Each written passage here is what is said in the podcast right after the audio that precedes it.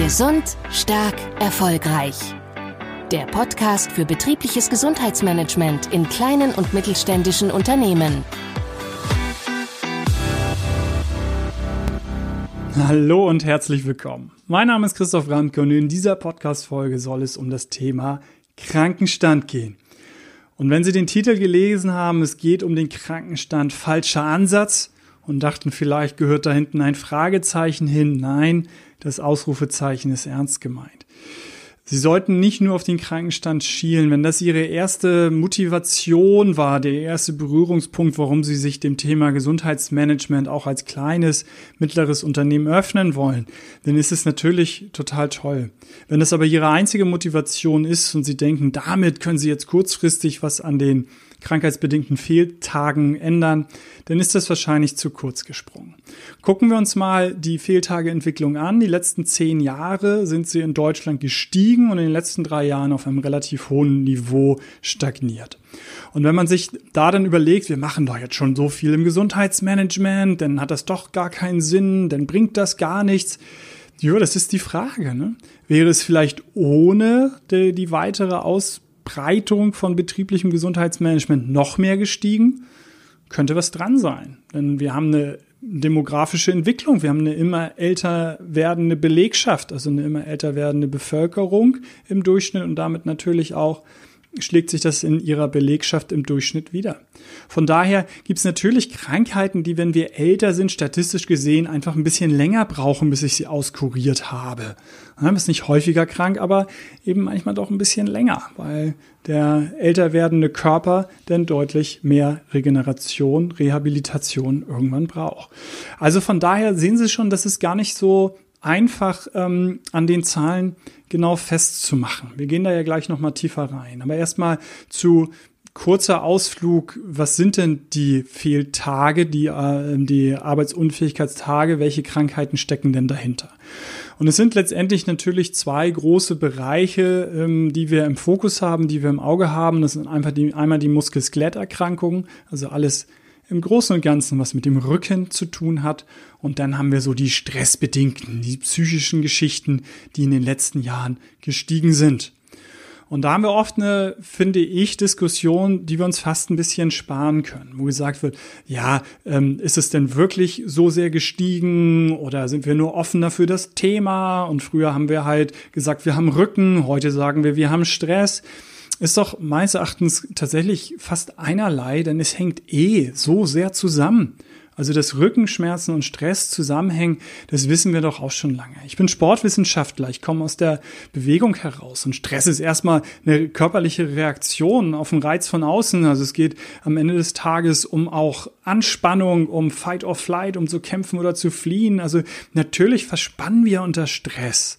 Und dass da Zusammenhänge sind, das kennen Sie vielleicht sogar leider an sich selber schon. Dass Sie merken, wenn Sie unter Stress sind, so der Rücken macht zu, der Muskel macht zu und Sie verkrampfen im Schulternackenbereich sowieso, aber im Zweifel denn auch im unteren Rücken. Und von daher gibt es da natürlich auch Untersuchungen zu, dass das zusammenhängt. Ähm, Im Endeffekt sind auch 80, 90 Prozent der Rückenschmerzen unspezifisch. Da steckt kein Bandscheibenvorfall hinter, sondern es ist unspezifisch und hat mit diesem Zusammenhang dann zu tun.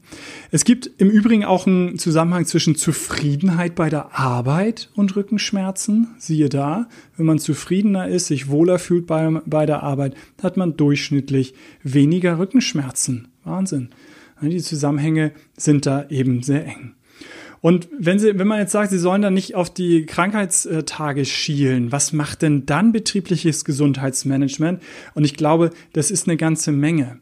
Also es geht schon um die Arbeitszufriedenheit, um die Motivation ihrer Mitarbeiter. Es geht am Ende auch um eine stärkere Wettbewerbsfähigkeit, ein besseres Unternehmensimage, also dass sie auch nach draußen tragen können. Sie tun was für ihre Mitarbeiter, für die Gesundheit und das ist schon, dass es auch Auswirkungen auf ihr Image hat. Und einen besseren Betriebsklima, einen Zusammenhalt, den sie vielleicht stärken. Also ähm, Betriebsgesundheitsmanagement ist nicht irgendwie der Lauftreff, aber der Lauftreff gehört auch dazu. Also dass sie gemeinschaftlich irgendwas ähm, machen, das gehört selbstverständlich halt auch dazu. Und wenn sie es am Ende schaffen, dass dadurch die Identifikation ihrer Beschäftigten mit dem Unternehmen halt höher ist, dann haben sie, glaube ich, sehr viel drumherum erreicht und es geht nicht um die kurzfristige Senkung von Krankheitstagen, sondern das ist eher langfristig zu sehen. Und ähm, wenn Sie auf Zahlen, also wenn Sie die Argumente davor jetzt nicht überzeugt haben, was ich sehr gut verstehen kann, dann schielt man doch gerne auf den berühmten Return on Invest. Da geht es darum, wie viel man für jeden Euro, den man in eine Maßnahme hineinsteckt, auch wieder herausbekommt.